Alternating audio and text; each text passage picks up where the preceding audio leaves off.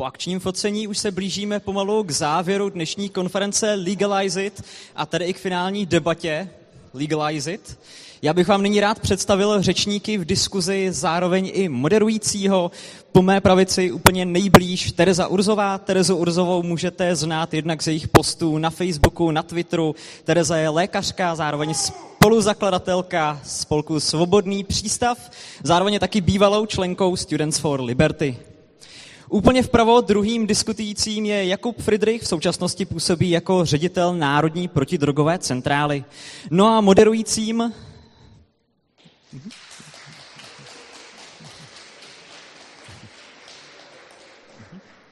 Moderujícím uprostřed mezi nimi je Martin Pánek, v současnosti ředitel Liberálního institutu, od kterého jste si vzadu u stolečku mohli nakupovat knížky. No a já už tímhle předávám...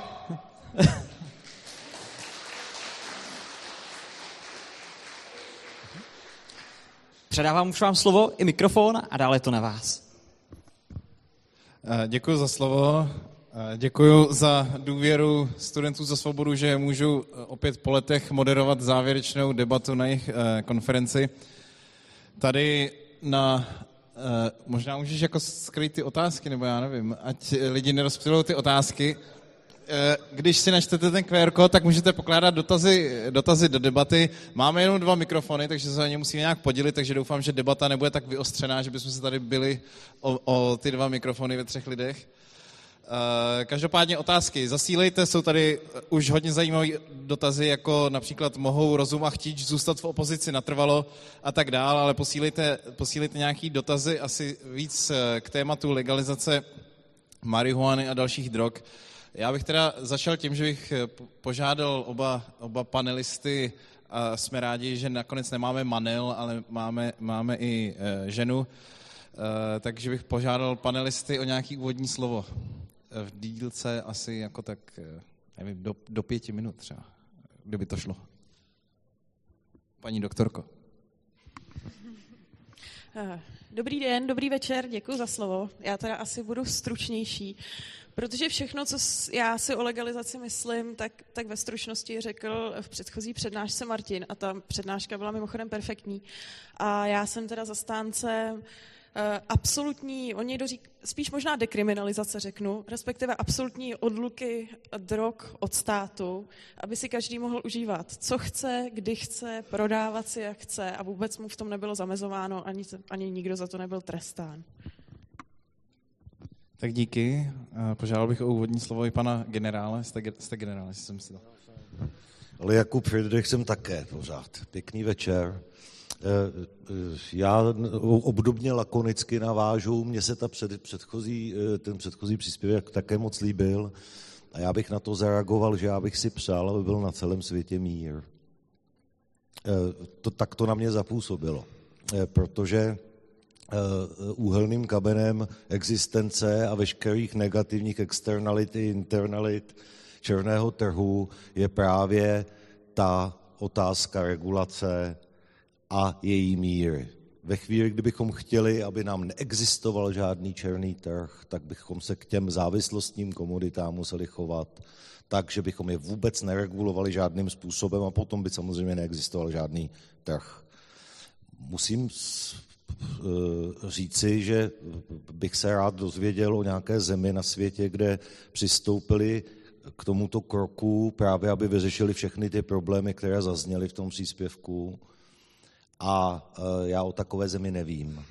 Já nevím o takové zemi, kde by přistoupili eh, k absolutní eh, dekriminalizaci drog v tom smyslu, že by eh, ta regulace byla nula. Děkuji. Díky. Uh, mám předávat rovnou slovo, nebo se mám něco ptát? Já se, já se klidně budu ptát, ale já vám do toho chci zasahovat co nejméně. Tak, Tak je, dobře, tak já na to možná zareaguju.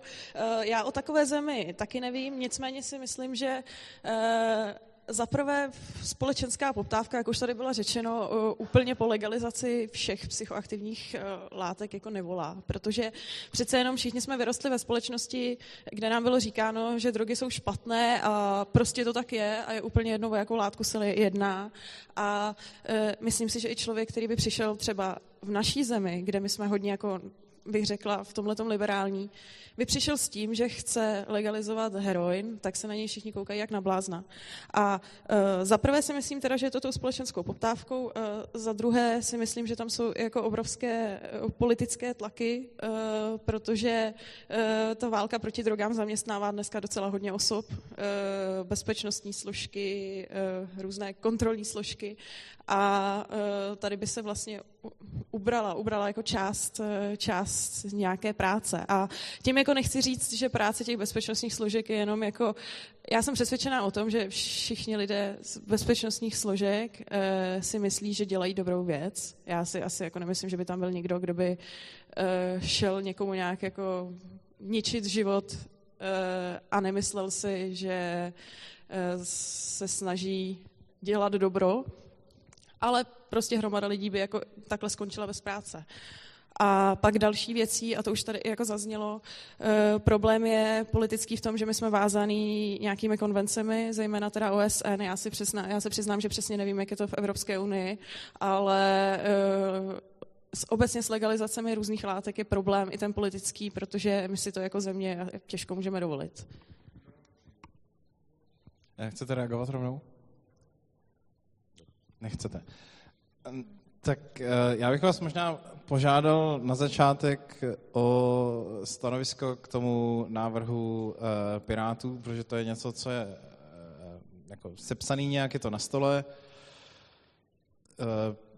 Teď jsem čet, že pan Vobořil dostal pověření zpracovat to nějak legislativně, ale to ještě není. Tak jestli jste to četli, nebo jestli máte nějaký názor na to, co předložili teda Piráti k, legil, k legalizaci, když já s tím mám trochu problém označovat to za legalizaci, to, co předložili, tak jestli k tomu máte nějaký komentář. Tak já k tomu komentář mám. Já si myslím, že nic na stole neleží. Já registruji aktuálně čtyři souběžné aktivity, které se vzájemně prolínají. Jsou zastřešovány něčím, co představil Jindřich Vobořil jako akční plán 2325, který aspiruje na směřování k regulovanému trhu s návykovými látkami. V závorce je tam, jsou ta, je tam konopí, kokové listy, opiová tinktura a MDMA. Eh, druhá eh, entita je něco, co je zhodnocení dopadů návrhu regulace zákona o regulovaném trhu s konopím, což je, což to je to, co máte na mysli, ten návrh eh, doktorka Běláčková a kompany, na kterém teda Jindřich říkal, že se nějak podílel. Je to nejpropracovanější návrh, který v našich končinách na toto téma kdy byl udělán. Je to zhodnocení dopadu RIA, to, co jsem četl já, na stole to není, oficiálně předloženo to není a podle mých informací to není určitě konečná verze. Obsahově je to určitě opravdu to nejlepší, co se tady narodilo a je to eh, tím nastavením těch mantinelů, kombinace toho kanadského eh, modelu, tam je toho asi většina a pak jsou tam vyzobané nějaké věci, které se zrovna hodily Eh, do krámu eh, z různých těch jiných regulací, některé z nizozemské, z urugvajské a má to samozřejmě jednu chybu, že to nepočítá s nulovou variantou, což teda obvykle ty počítají. Co se stane, když se nic nestane? Je to variantní návrh. Třetí návrh je aktivita Viktora Mravčíka, který udělal petici dekriminalizace trestní drogové politiky, což já tedy opakovaně považuji za Eh, nonsens, minimálně jazykový, protože dekriminalizovat něco, co ze své podstaty je, eh, jako je otázka uplatňování eh, trestní justice, je prostě nesmysl. Nicméně je to zase podmnožina nějakých návrhů, které směřují k zrušení paragrafu šíření toxikománie, snížení sazeb za drogové trestné činy, legalizace nakládání s návykovými látkami v nějakém konkrétním kontextu, a to pomáhajícím, sebeléčebném a tak dále. A to čtvrté, co já registruji, je paragrafové znění návrhu zákona, návrhu zákona 167.98 sbírky o návykových látkách. A to je eh, vznik nové kategorie, která se jmenuje psychomodulační látky a měla by to být nějaká kategorie mezi eh, mezi vlastně volným, volným trhem neregulovaným a tou trestně právní represí. E, ty psychomodulační látky by se měly vyznačovat nízkou mírou zdravotní škodlivosti a tím, že by nebylo možné je potírat trestně právními prostředky, že by se, že by se porušení těch, e, to, to, toho regulačního rámce stíhalo pouze v rámci správního práva. No a já jsem, tedy, já jsem se ptal na ten návrh Pirátů, tam jsem vysledoval, že jste řekl, že to je nejlepší, co, co tady je, jestli jsem to správně pochopil. Vy byste teda s tím souhlasil, s touhle, pokud by se prosadilo to, co navrhují Piráti, přestože to není paragrafový, paragrafový znění, tak s tím byste souhlasil nebo ne? Já jsem řekl, že je to nejlepší, co se tady objevilo, což s ohledem na to, co se tady objevovalo předtím, není až takové vítězství. Má to spoustu nedomyšlených eh, konsekvencí, věci, které eh, by byly komplikované, případně by narážely nejen tedy o mezinárodní úmluvy, o, o naši, eh, na, naše evropské postavení, ale obecně o tu šengenskou realitu volného pohybu osob a zboží. A měly by prostě nějaké jiné důsledky, tak tím, tím se ten návrh jako chytře vyhýbá buď tím, že říká, že vlastně nebude třeba dělat žádné právní úpravy, konkrétně jakože třeba ten návrh předpokládá, že nebude potřeba zasahovat do, do trestního zákonníku a trestního řádu, což já se nedomnívám. E, ten návrh říká, že v ohledu v ohledu e, vykonávání činností nějakých konkrétních, jako je řízení vozidla nebo obsluhy strojů nebo nějakých těch speciálních kategorií, opět nebude potřeba měnit legislativu. Eh, má poměrně velké fiskální ambice ten návrh. Eh, uvědomme si, že všechny ty země, které takzvaně legalizovaly konopí, tak ty eh, zatím podle těch dosavadních informací zasáhly maximálně 40% v kanadském případě černého trhu. Těch 60% stále, stále existuje z různých důvodů. A, ta, a to ještě ještě podotýkám, že Kanada eh, měla před legalizací podstatně jinou produkční a uživatelskou skladbu, nejen, nejen teda té produkce, ale i uživatelských preferencí. A to, co tady zaznělo o tom, že, že by se ušetřilo na tom vymáhání práva, tak já bych rád řekl, že všude, kde došlo k té takzvané legalizaci, tak došlo akorát k přeformátování toho, eh, toho regulačního rámce. Ve všech těch zemích máte situace, ve kterých eh, podléháte trestní represi a efektivně vás tam policie odstíhá a zavře.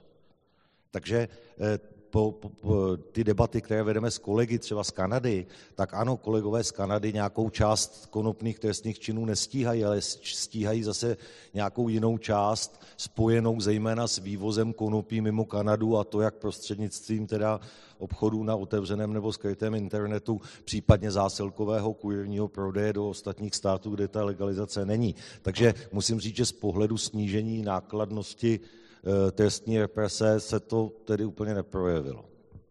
Takže úplně uceleně. Eh, je to to nejlepší, co tady zatím bylo. Pokud se o tom povede nějaká racionální debata, která bude prostě zohledňovat všechny ostatní věci, a já teda musím říct, že jsem rád, že je to první materiál, kde se objevuje i to, že eh, se tam naprosto jasně a otevřeně pojmenovávají rizika s tím spojená. A já jsem si ten celý návrh přeložil jako nabídku. Státe, máme tady pro tebe další průmyslový segment se závislostní komoditou.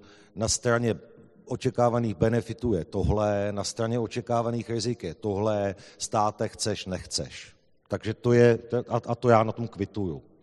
Rozhodně to není hotový materiál, rozhodně tak, jak to je, protože jsou tam implementovány takové ty věci, držba, v obydlí 12 gramů pro dospělého bezúhonného člověka, bez úplatné předání dospělé bezúhonné osobě ve veřejném prostoru. To jsou kategorie, které trestní právo nezná. A postavit to, jestli můžete být zavřený nebo nezavřený, jenom na nějakým kontextu, a to platí teda mimochodem nejenom pro to konopí, ale i ty ostatní látky a ty ostatní návrhy, nelze konstruovat trestně právní předpisy eh, kontextem.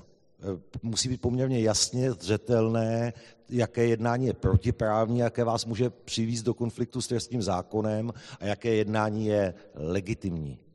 A to tam postrádám jednoznačně. Takže jako výkop to hodnotím pozitivně. Mhm, děkuju. Paní doktorka, jestli má komentář k návrhu Pirátů.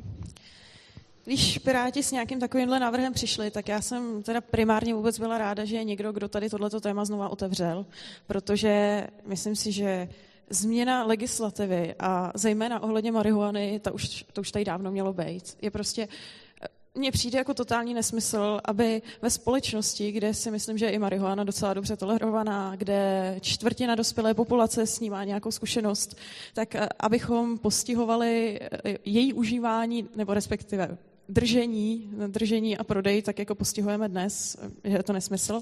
A já jsem ten návrh nečetla celý, on je poměrně rozsáhlý. Nicméně, eh, co jsem četla, schrnutí toho návrhu nebo na základě rozhovoru eh, s některými piráty, jak se v tom orientuji, ten návrh mně přijde papeštější než papež a eh, paradoxně si nejsem jistá, jestli jako není horší než to, co tady teďka máme, jo? protože eh, oni piráti jsou uh, oni mají takový jako dobrý zvyk si na různé věci dělat jako registry a ve všem mít takový jako digitální pořádek. Já tam nejnebezpečnější věc vidím to, že oni chtějí uživatele a pěstitele registrovat do nějakých seznamů, aby si člověk mohl koupit. Nebo vůbec. Oni chtějí i samopěstitele, aby se přihlásili, oni tomu říkají agentura, asi otázka, jak by to nakonec bylo, ale uh, dost možná nějakému jako úřadu, aby tam byli zaregistrovaní, což mě přijde strašně nebezpečný, protože my tady sice teďka máme nějaký poměrně jako liberální společenský systém, ale to nemusí být navždy. A jednoho dne se může stát, že tady bude totalita, nebo respektive já si myslím, že se to jednou stane, a až e, tady bude vláda, která bude nesnášet ty hnusné feťáky, tak dostane seznamy uživatelů úplně jak na zlatém podnose. A už jsme viděli něco takového podobně jako dost, eh, dost takovýhle ošklivý případ máme z historie z nacistického Německa a já neříkám, že by to dopadlo takhle, ale přijde mi nebezpečný uživatel, nebo jakékoliv uživatel. Mně to teda přijde nebezpečný u těch hráčů, jo, u těch gamblerů, je prostě registrovat v nějakých seznamech. A pak jsou tam ještě takové drobnosti, které mě přijdou jako mm, otazné, jak by se asi k tomu mělo uh, potom přistupovat. Cena, oni nějak diskutovali o tom, že cena by snad jako měla být odpovídající po té legalizaci jako ta, která je teďka jako na tom tom černém trhu, aby se ten černý trh zase jako eliminoval. Tam mi úplně není moc jasný, jak to chtějí docelovat. Pak, jestli by tu agendu zase řešil nějaký jako státní úřad, mně přijde, že už tady máme přebyrokratizováno, tak jako další státní úředníci budou řešit uživatele marihuany. Eh, pokud by to byly licence eh, nebo obchodníci by to prodávali na základě nějaké licence. Mně se ani jako nelíbí, že zase obchodník by musel řešit nějakou další byrokracii ve formě licencí. Jako návrh hezký, že aspoň něco, ale já si myslím pořád, že nejlepší by bylo prostě marihuanu dekriminalizovat a nechat to úplně být.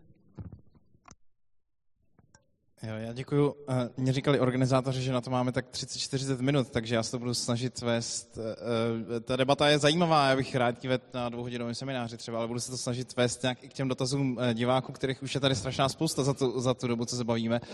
Začal bych asi nadsazeně, ale je to k tématu, o kterém se teďka bavíme, je tady dotaz, proč policie České republiky nenávidí marihuanu. Je to, je to tak, že policie České republiky nenávidí marihuanu? A pokud ano, tak proč?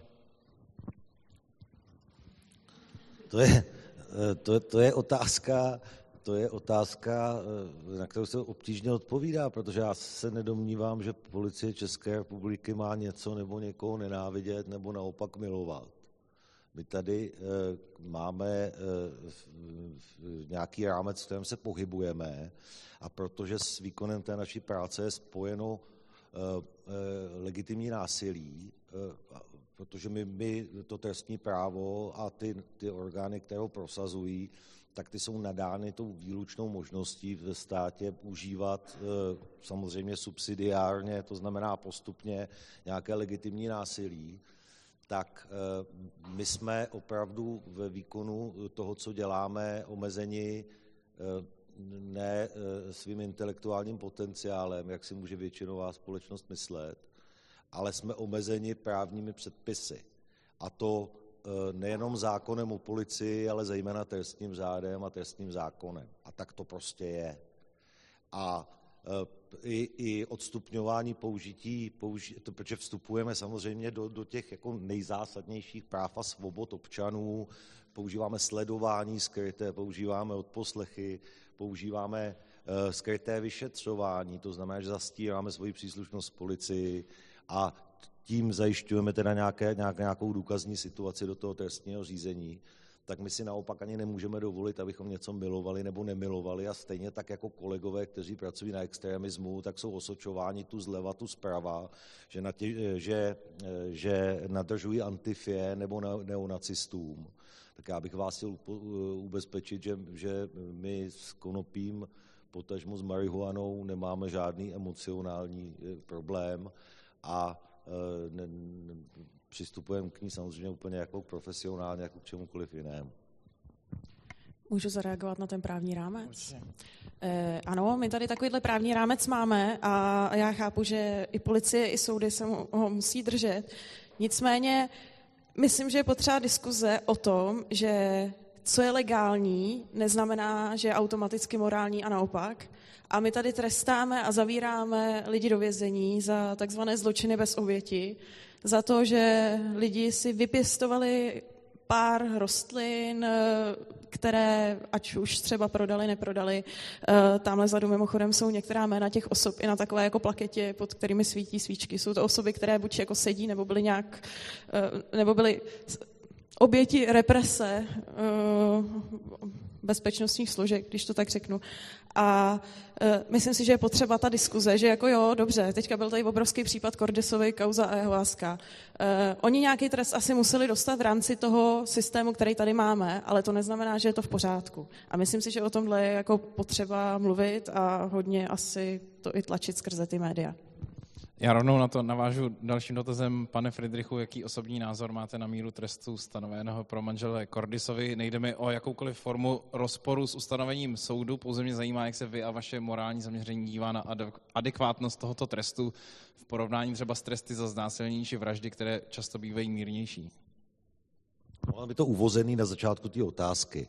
E, e, já ne, nejsem oprávněný hodnotit, hodnotit tu, tu úvahu soudu, která, která ho dovedla v té sazbě, tak, jak to bylo kvalifikováno a tak, tak, tak, jak to bylo prokázáno před tím soudem e, a ten soud se nějak rozhodl.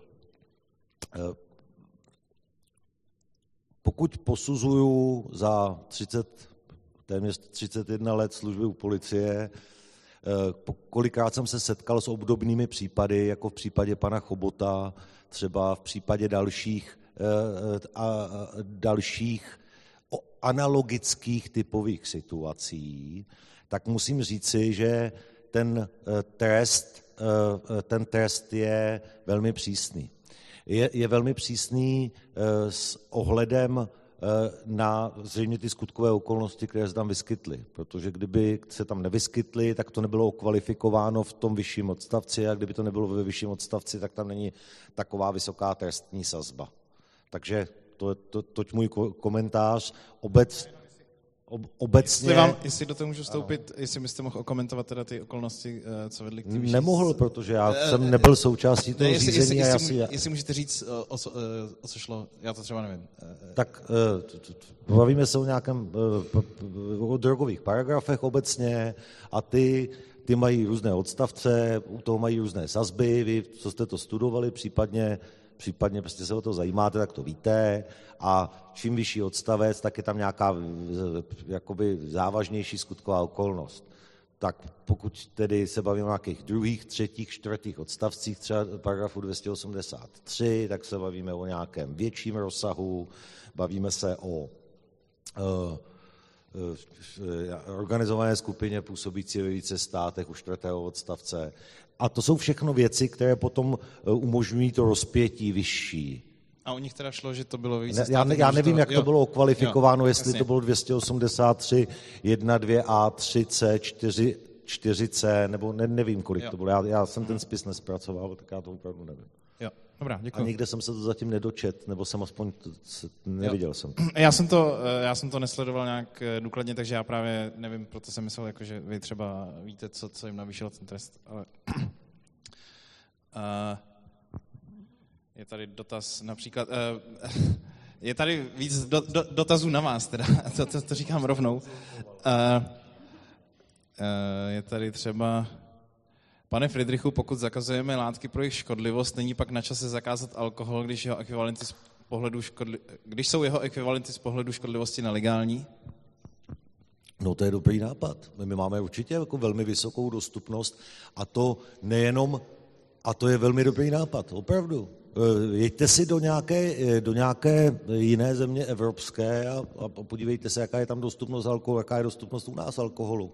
Já jsem proto všema deseti. Eh, takže, takže pro, pro regulaci dostupnosti zejména místní alkoholu jsem, jsem okamžitě. Vůbec s tím nemám žádný problém. Rád bych řekl, že mantra zdravotní škodlivosti vůči jednotlivci a poměřování těch různých zdravotních dopadů různých látek mezi sebou je cesta do pekla. A je to cesta do pekla z jednoho prostého důvodu. A dneska to tady někde zaznělo v tom příspěvku. Ono je ono taky parametr expozice ve společnosti, to znamená, jak masivně je dostupná ta látka, tak tam lineárně narůstají potom ty zdravotní problémy s ní spojené. Takže zatímco se shodneme, že jsou prostě e, látky s, e, s různými druhy zdravotních rizik, což samozřejmě všichni chápeme a mohli bychom je takhle nějak odstupňovat podle těch zdravotních rizik, tak čím více, e, je, čím je větší expozice ve společnosti, tak tím více máme těch doprovodných rizik s nimi spojených naprosto logicky. A takhle je to vidět, vidět u nej, ne, nejzneužívanější látky marihuany a těch, těch věcí, které, které o ní víme, že jo? E, které o ní víme z dotyku na zdravotní systém. Že v celé Evropě je to druhá látka mezi nelegálními látkami, kvůli které se žádá o léčbu, případně intervenci, ale je to dáno právě tou expozicí ve společnosti. A e, jestli máme 120 tisíc lidí, je, je nějaký odhad v, středním nebo vyšším riziku při užívání marihuany, tak máme 700 tisíc u alkoholu v rizikovém pití. Děkuji. Reakce nebo? Tak já jenom můžu říct, že určitě bych nesouhlasila se zakazováním alkoholu. A, e, Podle mě šlo o omezení teda dostupnosti, o, ne o zákaz. Uh, dobře, tak omezení dostupnosti. Mně přijde, že to vždycky bude mít nějaký jako vedlejší efekt, protože stejně jako je to s tou marihuanou, eh, kdo to kouřit chce, tak ji prostě sežene a kouří. Stejně tak to bude s tím alkoholem. A myslím si, že jakýkoliv eh, omezování dostupnosti nebo možnosti nějakou jako látku získat, akorát způsobí to, že se bude opatřovat někde bokem. A on sice alkohol je opravdu jako škodlivá droga, která vlastně je strašně destruktivní pro lidské tělo. Jo? Jako my ve zdravotnictví se neustále potýkáme s následky alkoholu a to bych řekla, že ještě je vlastně jako relativně dobrý to, že ten alkohol je poměrně kvalitní, protože si lidé ho můžou koupit celkem jako otevřeně. Já si vůbec nedovedu představit, co by se stalo, kdyby se pak jako opatřovali ještě různě na černém trhu. Myslím si, že by mnohem víc rostly takový, nebo jako rostly případy takových těch kaus, jako byla ta metanolová aféra, že se někde jako vypálí něco omylem a ještě blbě. No. Tady rovnou já využiju příležitosti, tady otázka na vás. Eh, paní Urzová, myslíte, že riziko, které jste zmiňovala v rámci registrace odběratelů a pěstitelů je natolik reálné, že se nevyplatí ho prosazovat i přes pozitivní aspekty tohoto rozhodnutí, jako například možnost podchytit možnou závislost jedince už v zárodku díky, díky sledování odběru nebo stabilnější regulace například kvality produktu? Uh, tak to je asi jako hodně filozofická otázka, jak moc si myslíme, s jakou pravděpodobností tady do kolika let bude nějaká totalita, ale já jsem obecně, já vůbec nejsem příznivce jakéhokoliv zasahování státu do uh, čehokoliv v podstatě. A zejména tím je dohled jako nad tím, co já si užívám a v jaký míře. Já si myslím, že ono je jako hezký, že ty registry by sice mohly jako vypátrat, že někteří uživatelé užívají hodně a že asi jsou teda závislí a nějak proti tomu zakročit, ale jak chcete zakročovat proti závislému člověku, pokud on sám nebude se svojí závislostí chtít bojovat, jo? Mě to, jako je, je, to jako, můžeme si říct, že je to jako pěkný, že bychom upozorňovali ty lidi na to, že jsou závislí, ale mně to přijde za prvý teda jako velký zásah do soukromí, za druhý si myslím, že každýho člověk, že jako každýho člověka věc, eh, kdy jako sám usoudí, že už má nějaký problém, nemá problém a jestli s tím bude jako něco dělat. A uh, určitě jako nejsem, nejsem fanda žádného jako dohledu státního nad, nad čemkoliv. Určitě. Já bych k tomu měl jenom komentář.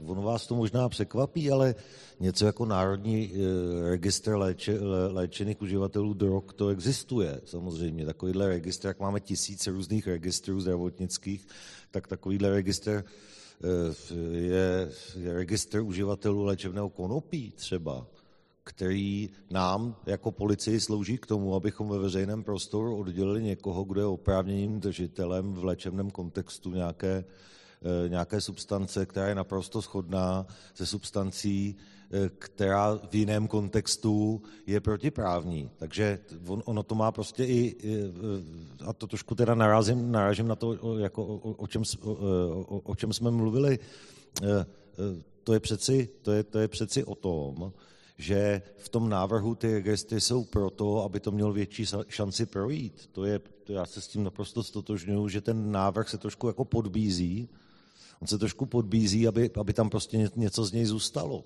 to je, to je, to je z toho zjevné. Oproti těm ojedinělým výstřelům z loňského roku, kdy formou pozměňujících návrhů zákona 167, kterých tam Piráti vystřelili asi 620, tak eh, zkoušeli, co propadne tou sítí. Ale eh, tohle je, to je, eh, naprosto souhlasím s tím. Um, já se omlouvám, že se nesnažím o nějaký follow-up otázky, protože tady je strašně moc dotazů, takže se snažím jich projít co nejvíc od vás.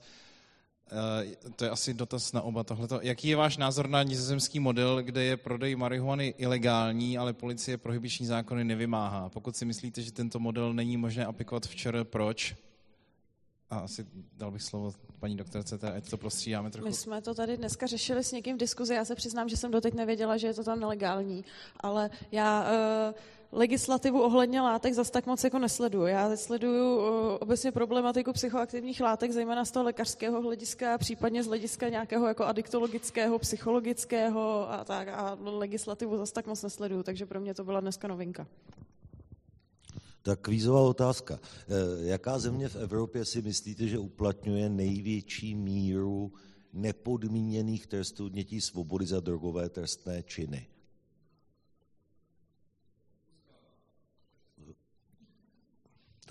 Tak eh, zúžím to eh, a nebudu vás napínat, je to nizozemí, prosím vás, jo, je to nizozemí, které má největší poměr pokud se podíváme na koláč udělovaných sankcí, nepodmíněných trestů odnětí svobody. Tak tím uvedu svůj názor na nizozemskou protidrogovou politiku.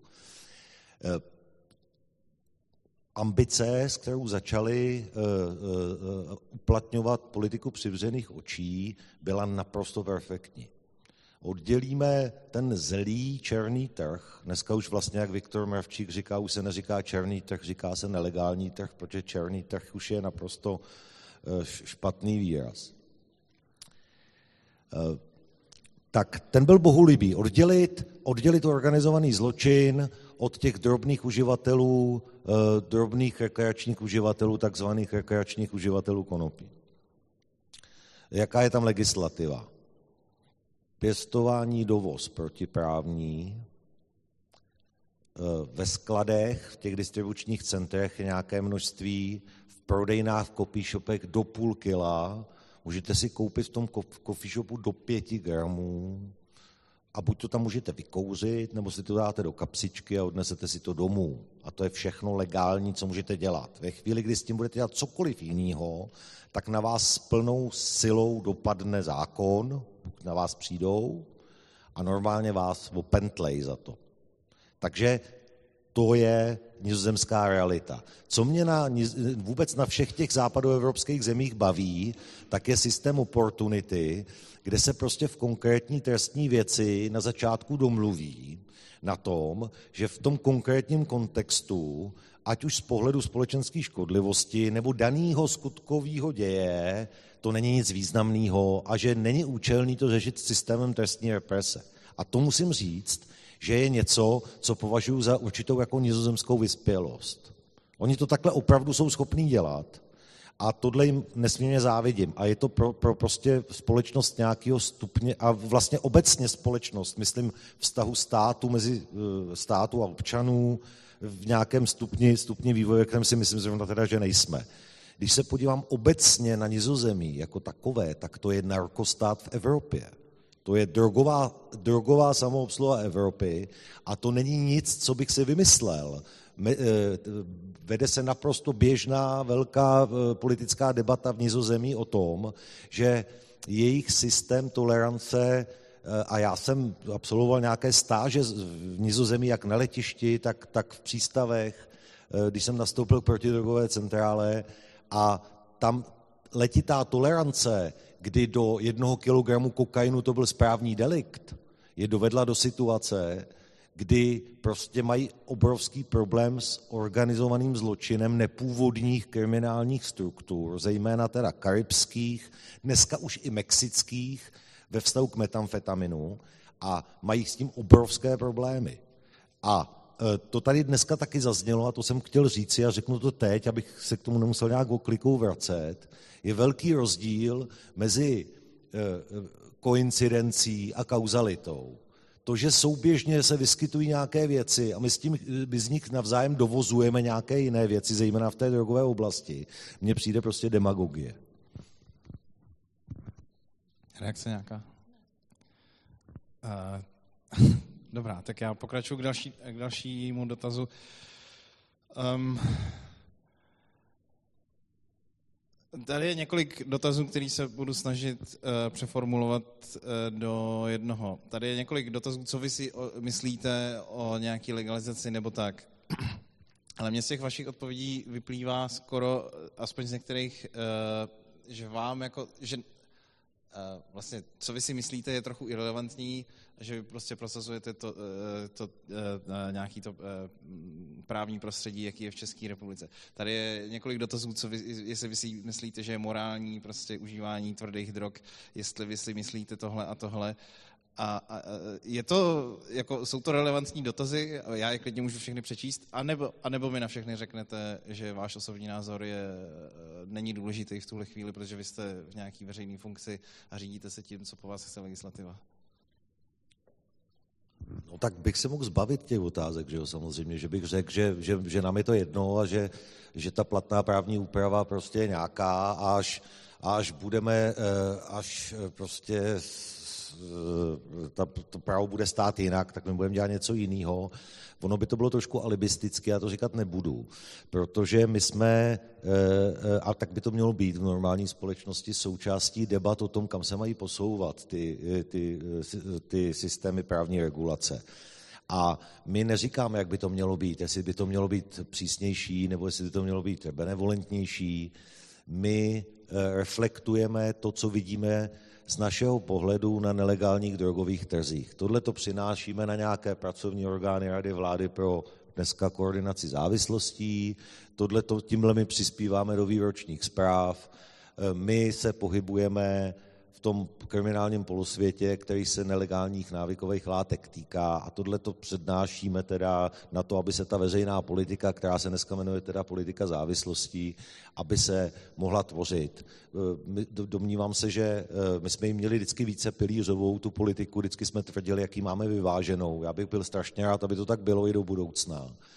A e, to, co se tady vydává za tu úkřivku, co jsme tady viděli v tom posledním příspěvku, tak to, to je Leférova křivka daňová, tu všichni, co jste měli ekonomii na střední škole, tak si ji pamatujete a známe ji všichni z daní. Jako, to, je, to je prostě úplně jasná věc, že když přepálíme daně spotřební nebo DPH, tak nám prostě vyroste černý trh a známe to z alkoholu, známe to z tabáku, známe to, ale i z jiných komodit si pamatujete, ne, že bychom si to pamatovali, ale určitě to máte načtený, že se pašovalo kde co v důsledku daní, cukerín, cukr, sůl jo, a jiné věci, vždycky, když se to přepálí, a ta ukřivka není nic jiného. Ale e, co já považuji za podstatný u té ukřivky je, kde se na ní nacházíme.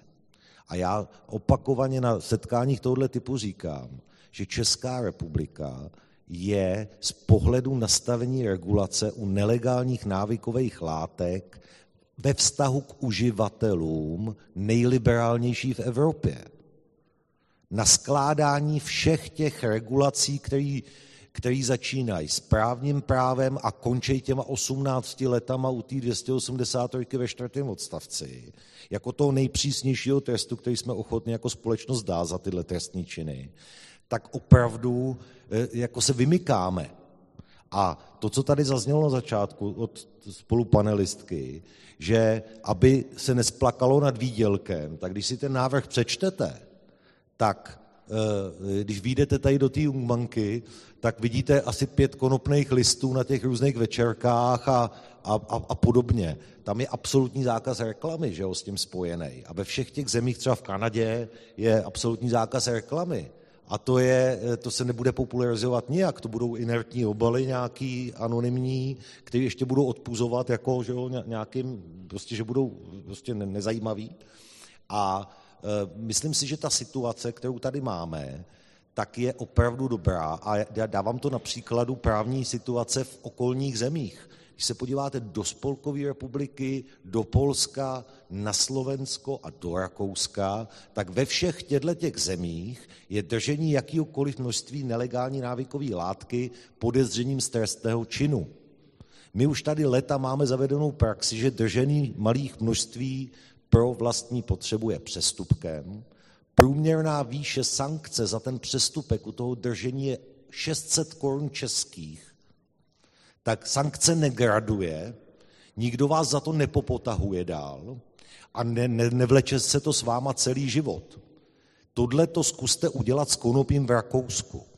Tam vám sankce graduje třikrát a skončí někde na 270 euro a roční probaci, kde vás správným rozhodnutím vám přikážou pod, treste, pod hrozbou trestního řízení, abyste docházeli rok, rok do, eh, jako do, k probačnímu úředníkovi, kde vám budou vysvětlovat, že životní styl spojený s kouřením konopí není ve společenském zájmu rakouským. Takže já, já všem, co mají pocit, že tady úpí pod okovy trestní represe v konopí, tak do, do, doporučuji, ať se jedou podívat do jiných zemí.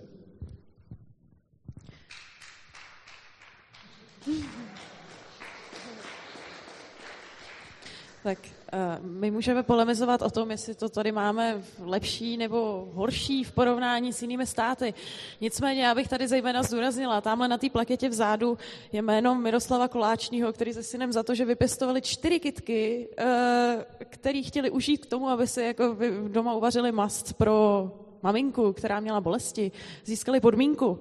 Eh, už zmíněný Kordisovi, který v podstatě tím, že neudělali vůbec nikomu nic špatného, nikoho nepoškodili, tak sedí, jako budou sedět v base 8 let.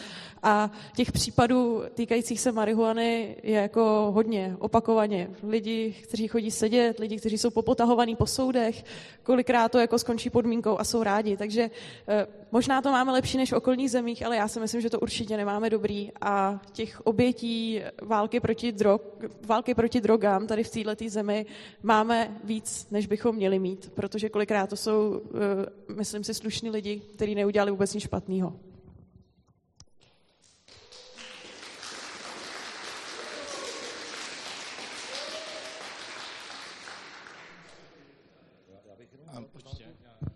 To tady také zaznělo a teďka vlastně mi to připomněla spolupanelistka, tím, že vlastně neudělali nic špatného, protože si nikdo nestěžoval.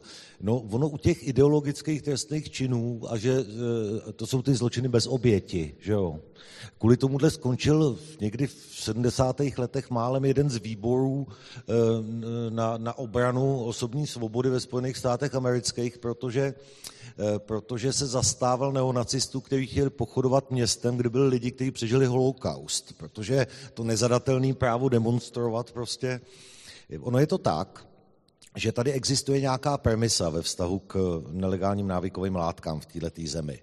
Ta premisa, eh, a na ní je nastavená celá ta regulace. Takže máme tady, máme tady premisu a ta se jmenuje Eh, že to není ve společenském zájmu, aby se drogy užívaly nelegální. Přes všechny ty racionální argumenty, které tady zaznívaly, že to je lidské a že to tady bude lidsky a, a tak dále, tak si jenom uvědomte, že na tomhle je to nastavený celý. A obdobně jako máme trestné činy, které, e, které stíhají propagaci práv, propagaci hnutí směřujících k potlačení práv a svobod občanů, tak stejně tak máme, a tam také byste mohli říct, že není žádná bezprostřední oběť, že jo? to je prostě jenom, že jsme se ideologicky řekli, že to bude takhle, tak u těch drog je to naprosto stejné. Takže říkáte, že je to zločin bez oběti, já vám říkám, podívejte se do trestního zákonníku, u tohoto typu trestních činů je poškozen veřejný zájem a veřejný zájem je definován tímto způsobem. Zatím teda. Ne, e, jako reagujte, ale... Jo, jenom taková řečnická otázka. Já si zrovna u marihuany nejsem jistá, jestli by většina společnosti řekla, že je ve veřejném zájmu, aby za to někdo seděl nebo dostal podmínku. Ale jako data na to nemám, ale myslím si, že, že by to tak nebylo. Já jsem teda měl i komentář k té úkřivce, já jsem studoval ekonomii, takže, e, takže já znám ty teoretické podklady té Lafierovy křivky, nestudoval jsem dopad drog do společnosti, ale ta úkřivka mi připadá teda hodně podezřelá. Ale, ale to je asi na jinou debatu. Já chci, No, ale já nejsem přesvědčený o tom, že tam jsou tak dobrý teoretický uh, předpoklady pro, pro to, aby ta křivka se pře- prezentovala takhle. Ale, ale uh, přečtu tenhle dotaz, který si myslím, uh, že dává trochu jiný téma. V Čechách jsou cigarety cenově téměř nejdostupnější v EU a přitom máme jednu z nejnižších prevalencí černého trhu. Měla by být spotřební daň vyšší a šlo by i z utilitářského libertariánského hlediska o dobrou praktiku z hlediska incentivizace přechodu na jiné produkty? Takže, eh, že máme nejlevnější cigarety, ale malý černý trh a neměla by ta spotřební daň být vyšší, eh, ale moc nesleduju teda, eh, co ten tazatel tím myslí, že uživatelé přejdou na jiné produkty, nevím teda, jestli myslí alkohol nebo marihuanu. Nebo vapy. Takhle jo. Eh, to, to je spíš tak myšleno no, na, na, ty, na ty snižující rizika doprovodná. Já se v tom úplně neorientuju. Já musím říct, že eh, eh, ta cena cigaret stoupá a bude, bude velmi pravděpodobně stoupat dál, protože ta spotřební daň z těch závislostních komodit je pro každý, každou vládu vlastně takovýto celkem koncenzuálně přijímaným zvyšováním nějaký jako, jako spotřební daně. Nesmí se to přehnat, protože pak zase narůstá ten černý trh a Eh, ten rozdíl je opravdu značný. Jo? Vemte si, že ob dvě země od nás je třeba cena krabičky cigaret, já nevím, 15-17 korun, těch, která u nás stojí 150 a to stojí za úvahu to pašovat. Takže to pašuje, já nevím, z Pobaltí a z Ukrajiny, ještě před válkou se to pašovalo na Slovensko a dál do, eh, a, a tak dále, prostě, nebo tamhle z, Bal, z, z západního Balkánu, Eh, ty cigarety u nás se odhalují poměrně velký, protože spolupracujeme s celní zprávou na nějakých prostě společných případech, kde, kde jsou drogy a jsou cigarety a jsou zbraně třeba. Tak uh, uh, odhalují se velké profesionální linky na výrobu cigarety na našem území, takže to není tak, jako že, by, že by to byla úplná selanka. A já nerozumím tomu natolik, abych dokázal odlišit, proč tlak na přechod na alternativní věci, které nahřívají tabák nebo jsou pitlíky e, nikotinové a tak dále, jestli jsou vedeny opravdu altruistickým zájmem o veřejné zdraví a snižování rizik a do jaké míry je to kalkul těch tabákových koncernů, které mají pocit, že končí jedna éra pálení tabáku a začíná jiná éra přechodu na nějaké jiné závislostní komodity. Tak otázka na spotřební daň u cigaret, to záleží, jestli je položená mě jako idealistovi, tedy anarchokapitalistovi, anarchokapitalistce teda, protože já nejsem obecně příznivce žádného zdaňování, což tak jako plyne z principu toho anarchokapitalismu, jakožto příznivce volnotržní společnosti.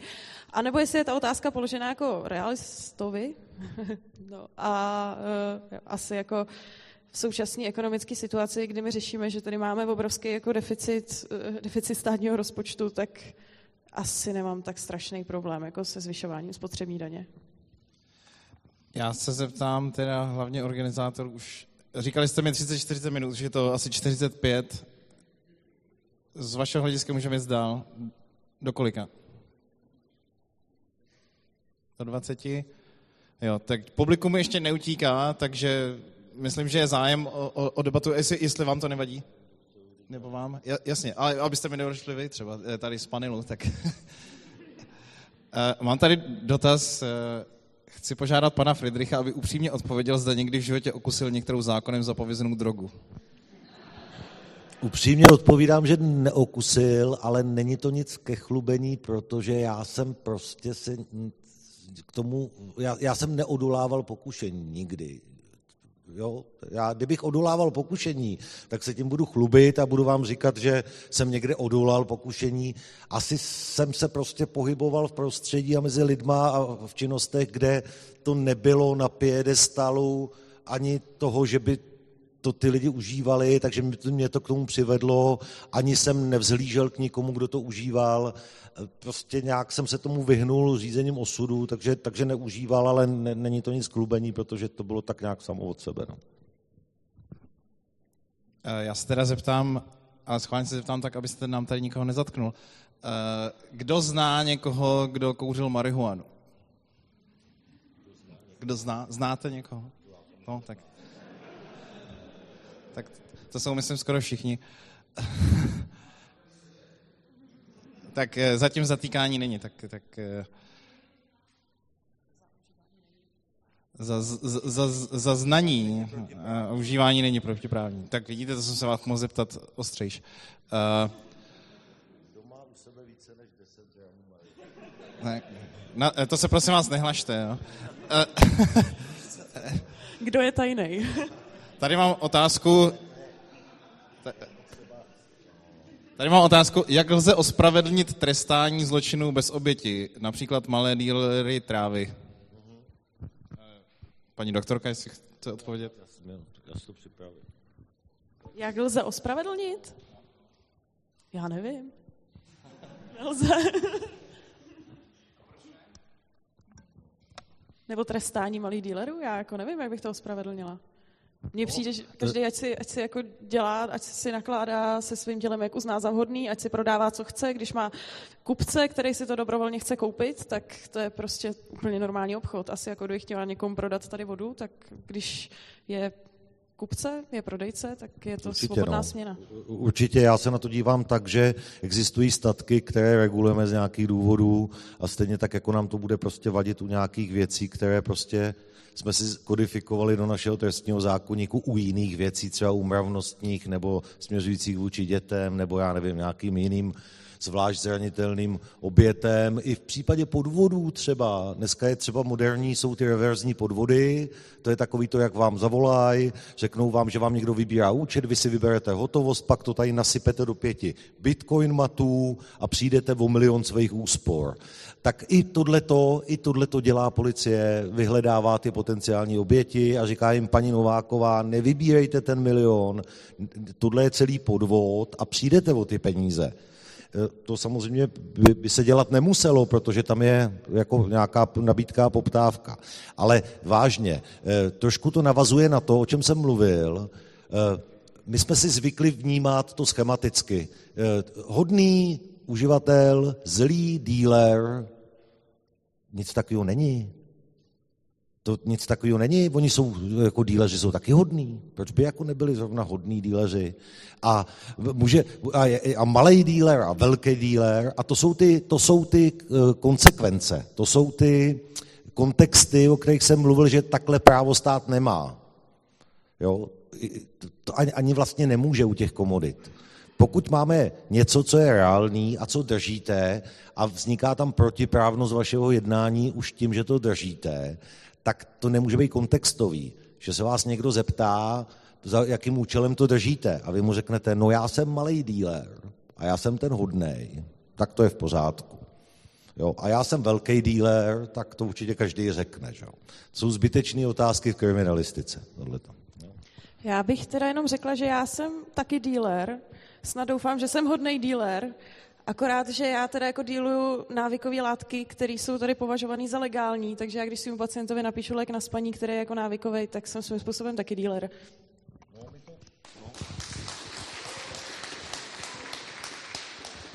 No, my, to je pravda, my některý neřádný lékaře, lékárníky a distributory také stíháme, protože eh, pokud, pokud u psychoaktivních léčivých přípravků pokud u psychoaktivních léčivých přípravků uh, jdou nad rámec eh, jdou nad rámec té oficiální preskripce a už se to nepochyb, nepohybuje jako lega artis medikace, tak, tak samozřejmě to spadá do uh, trestního zákonníku jako cokoliv jiného. Že? Chceš dotaz?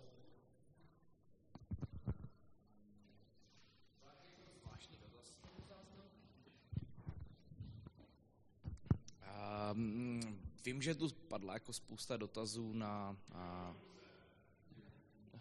dík za tip. Uh, padla tu spousta dotazů na...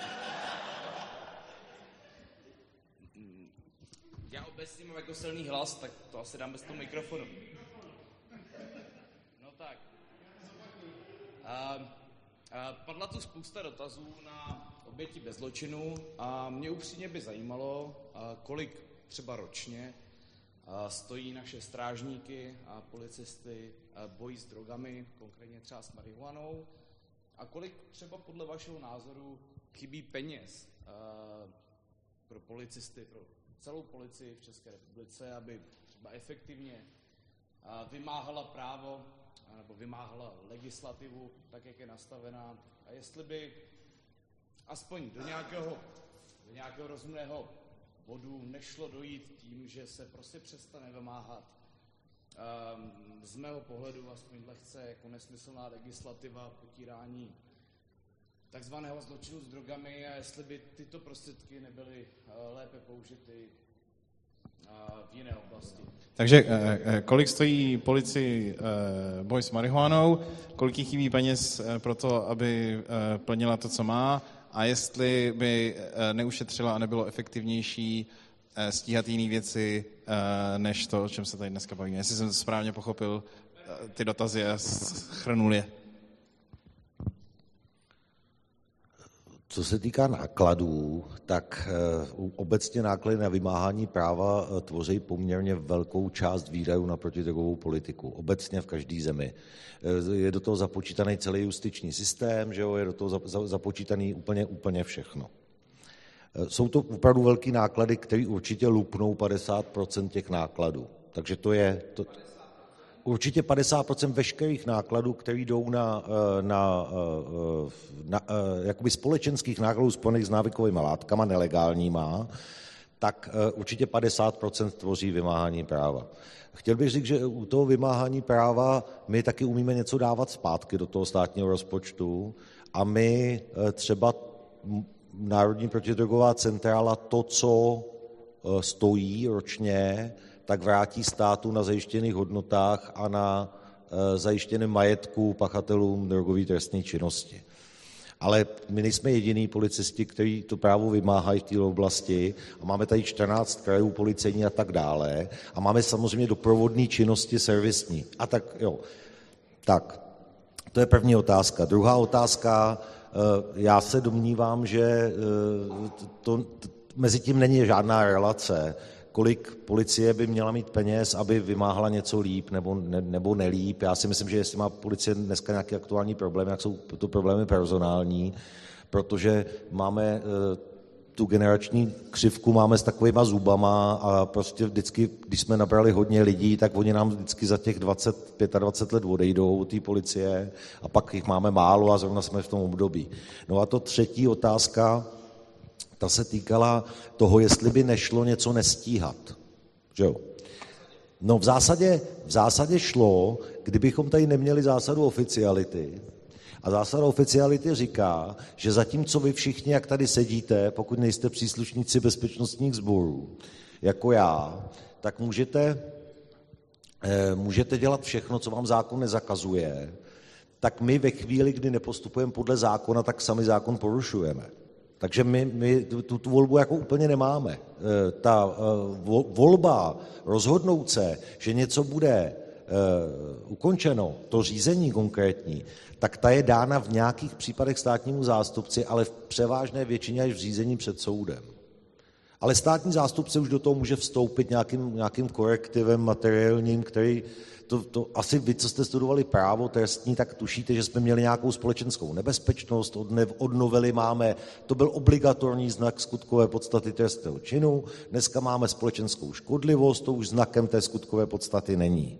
Dneska máme ale nějaký materiální korektiv a to je přihlédnutí k té společenské škodlivosti a to může udělat státní zástupce a tak se to také děje, že vlastně jsou zastavována řízení, ale eh, ta eh, stigmatizace, která tady byla zmíněná, a musím říct, že tam samozřejmě při výkonu těch činností a konkrétně u Kordisových ten odvolací soud, teda u Kordisových, u pana Koláčného, omlouvám se, u pana Koláčného odvolací soud skonstatoval, že tam došlo v prvotní fázi k špatné právní kvalifikaci, a zprostili je v plném rozsahu samozřejmě a domáhají se nějakých náhrad. Já bych akorát chtěl říct, mě mrzí každý exces, který se stane v tomhle ohledu. Ale byl bych rád, aby se to nezobecňovalo a neříkalo se, že policie tady jako cíleně eh, eh, stíhá lidi, kteří vyrábějí masti. Stejně tak jako neříkáme, když vám někdo skazí operaci kolene, že všichni ortopedové jako jsou matláci. Jo. Takže, eh, a co se týká toho, přepínání trestní represe u toho konopí, já e, e, opravdu, e, protože teďka aktuálně je velmi živá ta diskuze okolo toho, i okolo tohohle tématu, tak my jsme, nebo provádíme hloubkovou analýzu za posledních pět let všech pravomocných rozhodnutí soudních v konopných věcech a zajímá nás skladba sankcí. Zatím nám z toho vypadly dvě věci. Jedna věc je, že převažující sankcí za e, konopné drogové trestné činy je podmíněný trest odnětí svobody a peněžitý trest. To jsou dvě sankce.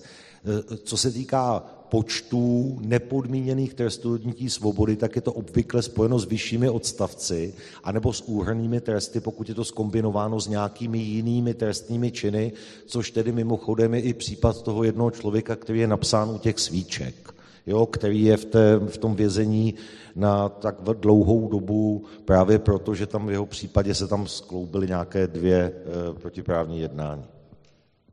Děkuju. Reakce? Já jsem si jenom vzpomněla na takovou kauzu, jak bylo řečeno o tom, že se do státního rozpočtu navrací i nějaké ty finance skrze prodej, prodej třeba zabaveného majetku. Tak mě to připomnělo, určitě jste slyšeli o kauze Grow Shopy, kde v rámci boje proti marihuaně, než to řeknu, bylo zakleknuto na některé prodejce a byl jim zabaven majetek a ten potom stát jako rozprodával. Tak bylo takový úsměvný, že stát zabavoval zabavené květničky a zavlažovací jako přístroje a a tak. Je to úsměvný teda, že když uděláte razy na grow shopy, tak to pak stát prodává ty samé věci v těch aukcích? Tak možná, že to je úsměvný z pohledu lajka, ale z pohledu eh, jako člověka, který zná trestní právo, tak to na tom není nic zvláštního. Pokud soud vysloví propadnutí věci, jakékoliv, ta věc se stává majetkem státu formou nabývacího titulu a stát jako dobrý hospodář ji buď zužitkuje pro vlastní účely, a nebo ji prodá a ten výnos do státního rozpočtu. Mně na tom nic zvláštního ale, ale nepřijde. Ale zabavenou marihuanu no, taky neprodává pak stát. Eh, ta obvykle, eh, a tyhle úvahy eh, v roce 2012 V roce 2012 tady byly tyhle úvahy, když se uvažovalo o zpřístupnění léčebného konopí, jestli by ten, to zabavené konopí nemohlo sloužit jako, jak, jak s, tímto využ, s tímto využitím. Ve finále se došlo k tomu, že nemohlo, protože to zatížení těmi reziduji hnojiv a e, nějakými prostě sporami plísní, případně nějakými škůdci, tak a, jo, a hlavně obsahem a poměrem teda CBD, THC se nepotkávalo s tou léčebnou poptávkou. Takže my e, drogy konvenčně likvidujeme tak, jak prostě jako se, se ničí, jak, jak se prostě ničí jako všude na světě asi. Jo. Já vám děkuju. E, a ještě bych... jednu větu jenom k těm grow shopům, jo. E, to jsou takový pěkný městský mýty, v tý, tam bylo 47 trestních řízení vedených proti něčemu, čemu se říká grow shopy mediálně. Z toho bylo 44 pravomocných rozhodnutí ve věci. Takže já se nedomnívám, že my jsme postupovali nějak protiprávně, to, to, to, to žádný ze soudu neskonstatoval. A e, e, je to, e, je to tak, že šíření toxikomanie není bolševický gumový přežitek, jak jsem to četl v tom materiálu k dekriminalizaci, ale je to paragraf, který se nám sakra hodil třeba v roce 2012, když jsme tady měli záplavu nových psychoaktivních substancí a eh, po diskuzi s Českou obchodní inspekcí a s potravinářskou zemědělskou inspekcí nám všichni řekli, že to nikdo regulovat nebude, tak jsme byli velmi rádi, že jsme mohli některé tyhle, eh, dostupnost některých těchto látek, které se tady objevily, omezit právě na základě tohohle paragrafu. Takže myslím si, že je mu trošku nasazována psí hlava, Eh, paragrafu šíření toxikomanie a eh, souvisí bezprostředně s tou premisou, jak říkáte, většinového zájmu společnosti. Pokud tady už není ten většinový zájem společnosti na tom, aby se nelegální drogy neužívaly, tak to je paragraf, který tam být nemusí, pokud tady není. Ale Eh, to ne, ne, nevím, jak to chcete skonstatovat. Teda. Jinak než plebiscitně. Teda. Jestli je nějaký zájem o reakci, tak, tak výborně, protože to mi dává příležitost uh, ukončit tuhle debatu, přestože já vidím, jako, že eh, je o ní zájem, ale už i nastavený čas jsme strašně přetáhli. Eh, takže eh, pokud budou mít studenti eh, za svobodu zájem a, vy budete mít zájem, tak se to dá asi uspořádat na jiném fóru delší ta debata, strukturovanější třeba a ne na konci 8 hodinového dne. Já se tady obávám, že už ztratíme veškerý diváky po 8 hodinách. Navíc se všichni těší na pivo asi. Uh, jestli vy tady zůstanete, tak uh, se s váma můžou lidi bavit neformálně po ukončení téhle debaty. Já tady určitě zůstávám, takže pokud někdo má zájem o knihy Liberálního institutu, například o knihu Sex, drogy a bitcoiny o, o fungování dark webu, tak vám ji rád uh, prodám. Děkuji panelistům za, za debatu. Nevím, jestli jsme vůbec našli nějaký, nějaký styčný body nebo panelisti mezi sebou. Eh, Děkuji vám, že jste to vydrželi, že jste poslali tolik dotazů, který podle mě fakt dávají příležitost pro nějakou eh, další debatu na nějakém jiném místě eh, v dalším čase. Díky moc za, za, za to, že jste byli na dnešní konferenci a jestli ještě někdo ze studentů za svobodu to chce formálně ukončit, tak prosím.